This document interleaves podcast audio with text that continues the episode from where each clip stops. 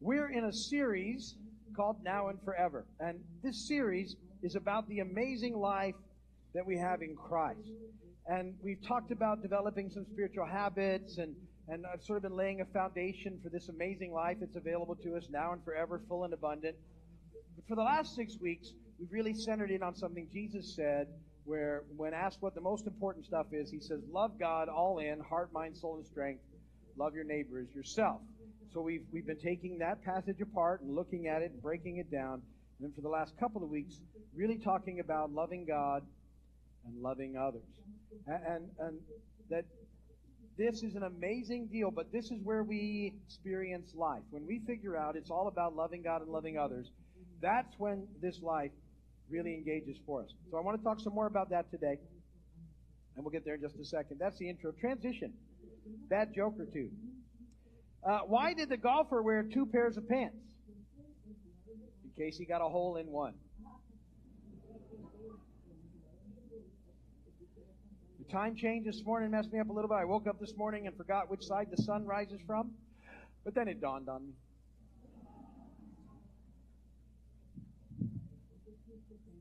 Don't you hate it when someone answers their own questions? I do. I was on fire. Scripture reading 1 Corinthians 15, verses 1 through 8. Now, brothers and sisters, I want to remind you of the gospel I preached to you which you received and on which you've taken your stand. By this gospel you are saved if you hold firmly to the word I preached to you. Otherwise, you believed in vain. For what I received, I passed on to you as of first importance. Christ died for our sins according to the Scriptures. He was buried and he was raised on the third day according to the Scriptures. And then he appeared to Peter and then to the twelve, and after that he appeared to more than 500 of the brothers at the same time, most of whom are still living, though some have fallen asleep. Blessed be the word of the Lord. I'm going to have that passage for the next couple of weeks as our scripture reading. It's very important for to me that you know that passage or are aware of it. Uh, in those verses are what we know as the gospel or the good news. Verses 3 and 4. Christ died for our sins according to the scriptures, was buried, and was raised on the third day according to the scriptures. That's the gospel message. That's the good news. People need to hear that and receive that and respond to that by faith to go from darkness to light, to, to make their way into the kingdom of God. It's at the heart of everything we do, the gospel, the good news. Those are the verses that talk about it. So, you don't have to be around the vineyard very long, I don't think, in, in order to hear a phrase um, repeated very often, and that phrase is going to be one more. You're going to hear it from me. I hope you hear it from others. Uh, you're going to, it's out in the coffee wagon out there, only it's uno mas. We disguised it. Uh, one more. And, and one more, it's our mission statement. It's the reason for the things we do, the why of everything we do. One more what? One more lost child back to dad. And, and so people ask me sometimes, why do you do some of the stuff you do? Like, why do you, why do you give away free ice cream? So we have an ice cream truck. It was out yesterday. We just drive through the neighborhoods and we give away free ice cream. Or, or why do you wash people's cars and actually hand them a dollar? Or why do you have food at all the services? Why do you do those things? Churches don't usually do those things. Well, we do those things because what we want to do is we want to reach people who are not yet in relationship with Jesus. There, there are people that don't know Jesus perhaps and never have, or maybe there are people that uh, have sort of, you know, they maybe they used to go to church, but they had a bad, a bad circumstance or got hurt or something, and they pulled away. And so our heart is that we would um, live this life in such a way that that uh, it would help people be attracted uh, into relationship with Jesus, we want to see them connected with Jesus. That's at the heart of everything that we do. It's, it's thought through with everything that goes on here. One more.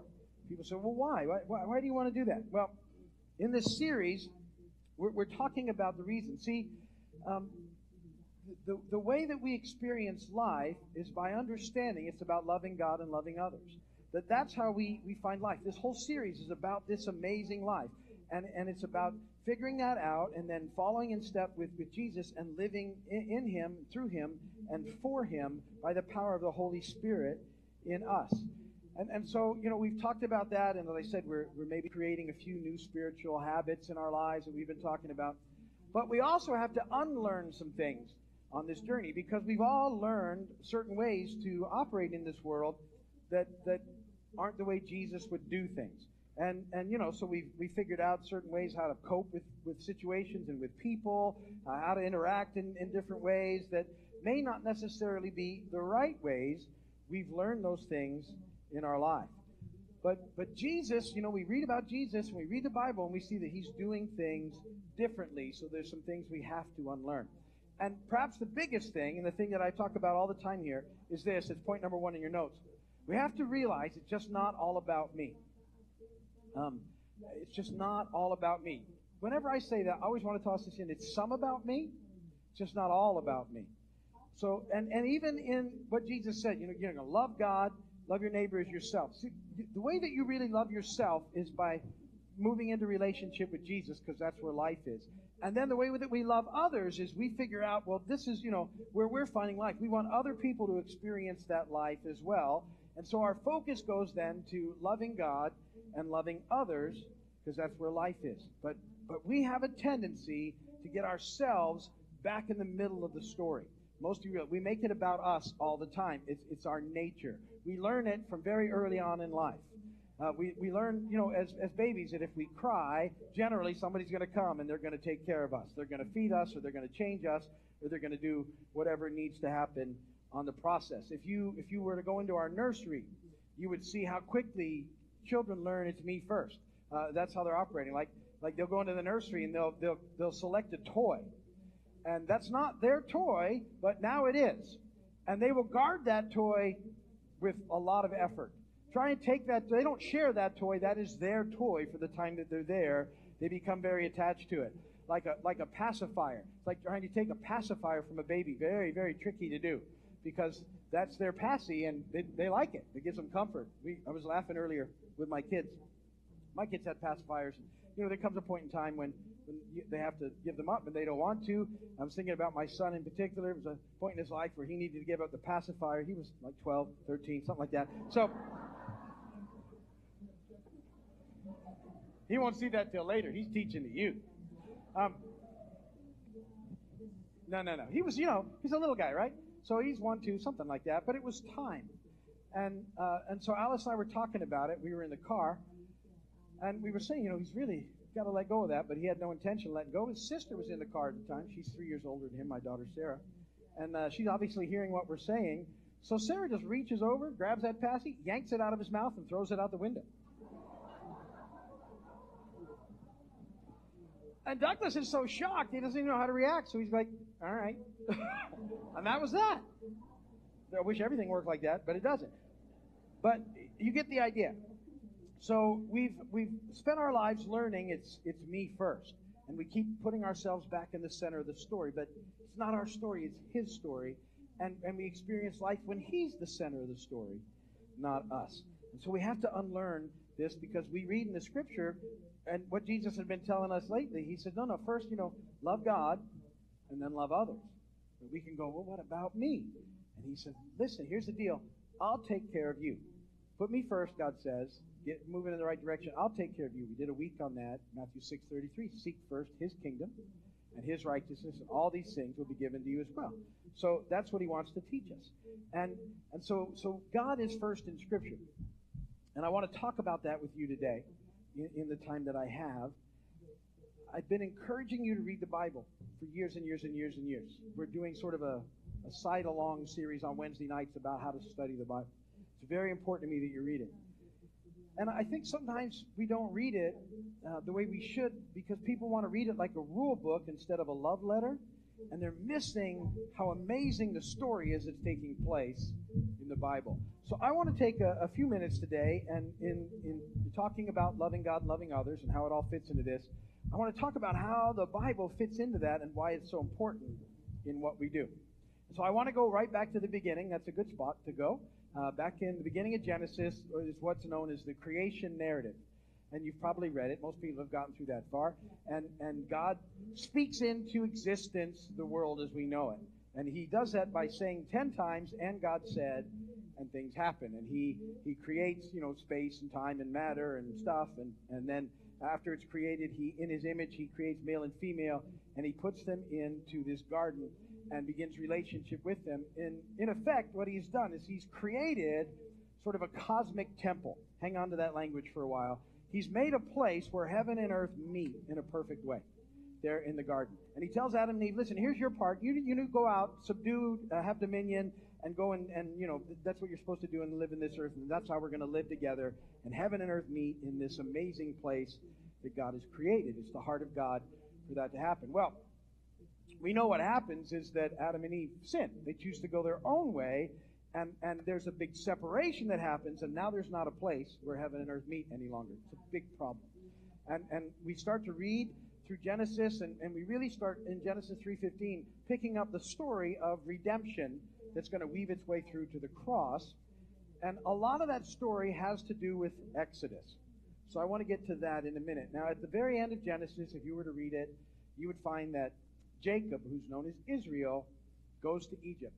And his family is about 70 people, and they go to Egypt, and they're there for 400 and some years, and they're enslaved, and they're in bondage. It's a miserable existence, and yet they're very fruitful, and they, they grow into a nation of 2 million people.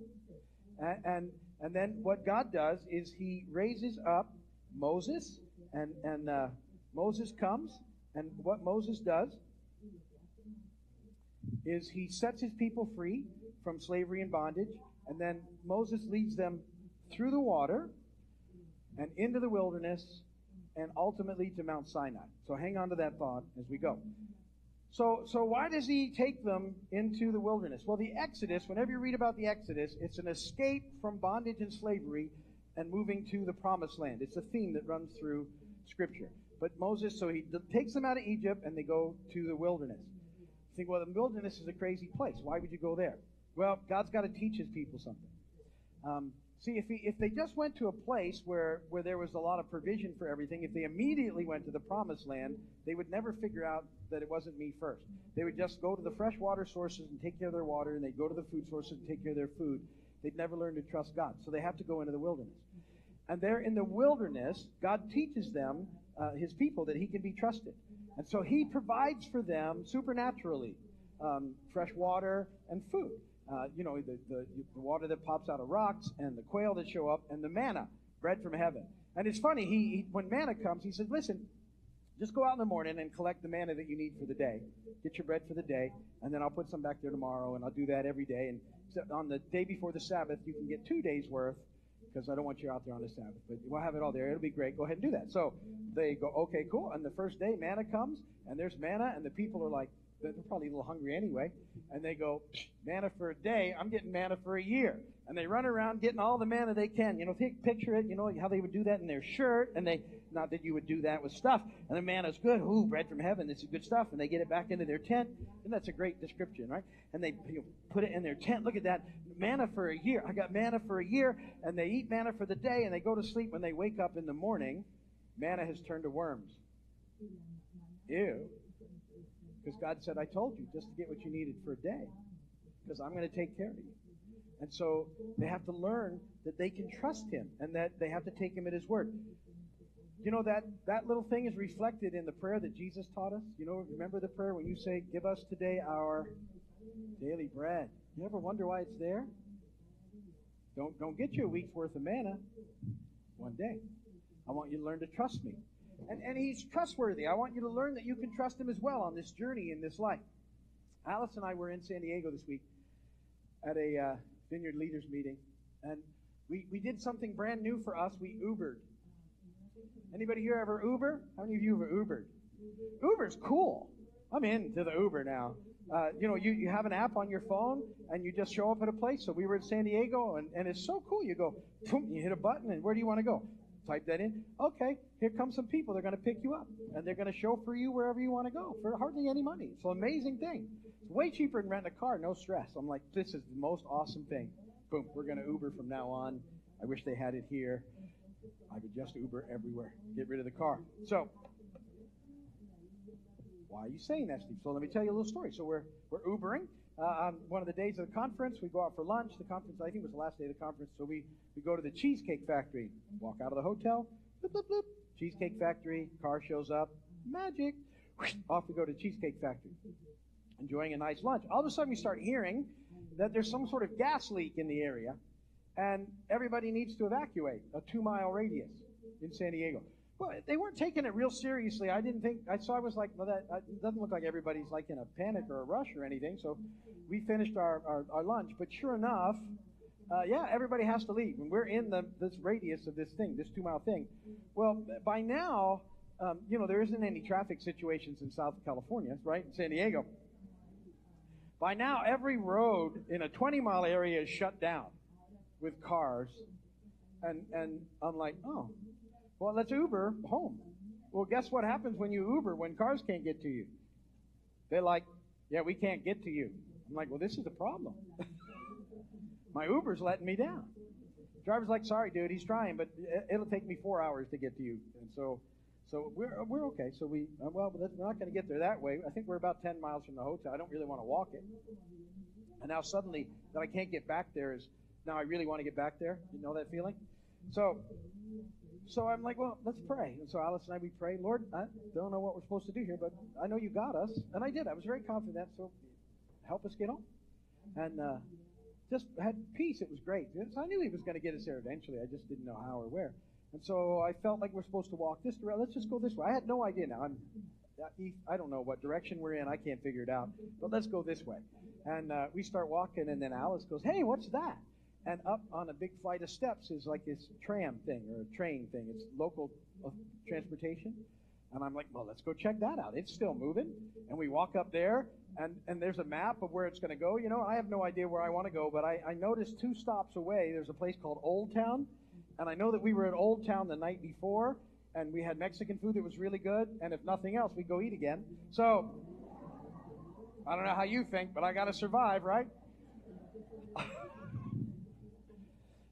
So we and then somebody shows up because now there's this big machine that you got to plug money into to get a ticket to go to this thing. And I'm like, oh, great. And somebody's there to help me talk us through. It's really cool. God got it. We get on the tram. Like two minutes later, five minute ride over to the other spot. We get off. I see, let's see Uber. I Uber. Somebody's there in like two minutes. Back at the hotel five minutes later.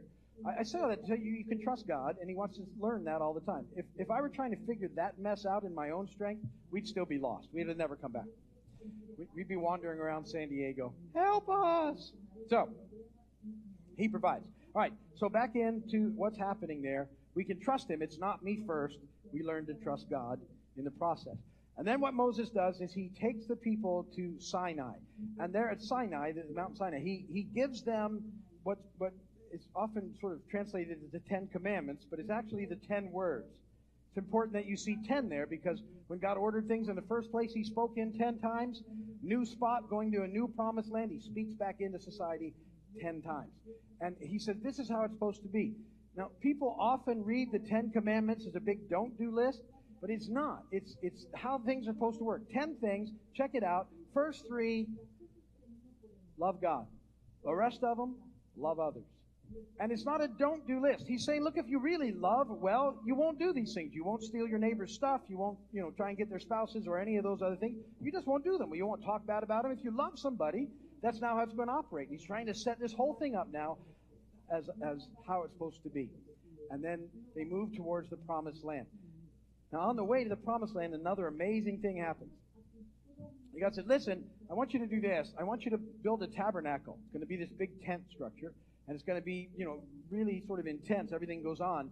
But in the tabernacle, at the very center, there's a place that's made where heaven and earth meet once again. He's reestablishing this connection. You can't get in there, like only the high priest and only once a year. But there is a place again where heaven and earth meet in the tabernacle. And the people of Israel, they carry the tabernacle with them in the wilderness everywhere they go. They set it up. And so this place that heaven and earth meet is with them everywhere they go. And then ultimately they go to the promised land and they build a temple, and that becomes the, the place, sort of permanent place where heaven and earth meet.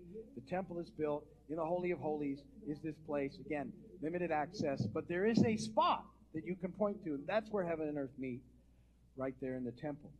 Well, just like Adam and Eve, the people of God sin again, and they're ultimately kicked out of the promised land.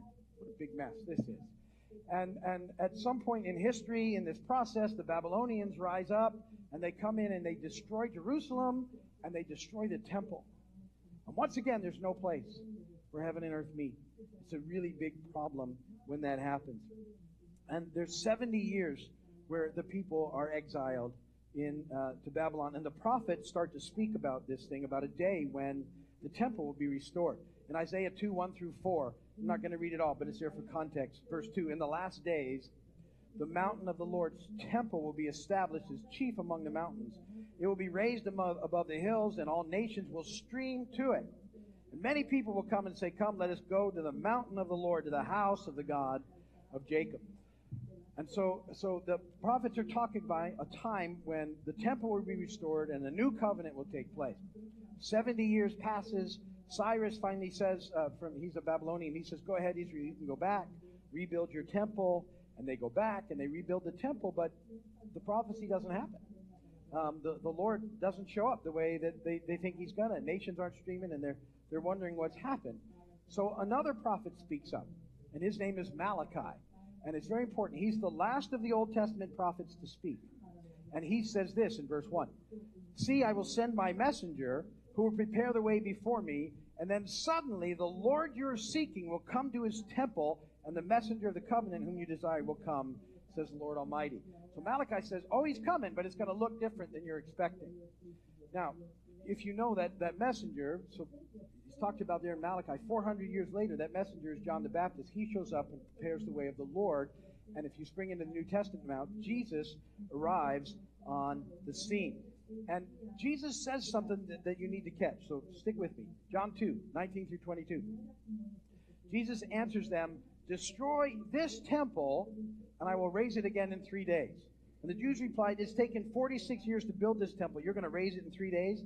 But the temple he had spoken of was his body. And after he was raised from the dead, his disciples recalled what he had said, and they believed the scripture and the words that Jesus had spoken. It was like a big revelation when this happens because Jesus arrives on the scene. Jesus, fully God and fully man. Jesus is the place where heaven and earth meet, and he shows up on the scene. He's the temple that's being talked about. He says, When you destroy this temple, I will raise it up again in three days. Remember the gospel we just read about? And that's what he does. And all of a sudden, uh, the, the, the, folks around him, they get it. It just, it's like, yeah, they understand when, when that happens and when he's resurrected, all the Bible sort of opens up to them. And all the things they'd been reading about begin to make sense. They were reading about Jesus all along. So Jesus, he, he doesn't have 12 tribes, but he has 12 disciples. And he goes to Egypt. Remember when he's little? Just like Israel did? And he gets delivered out of Egypt. And then he goes through the water. And then he goes into the wilderness. Right? And then he goes onto a mountain and gives a sermon, the Sermon on the Mount, where he speaks in how things are supposed to be and they're just going, oh, they get it. All of a sudden, it begins to make sense to them. This whole story begins to make sense.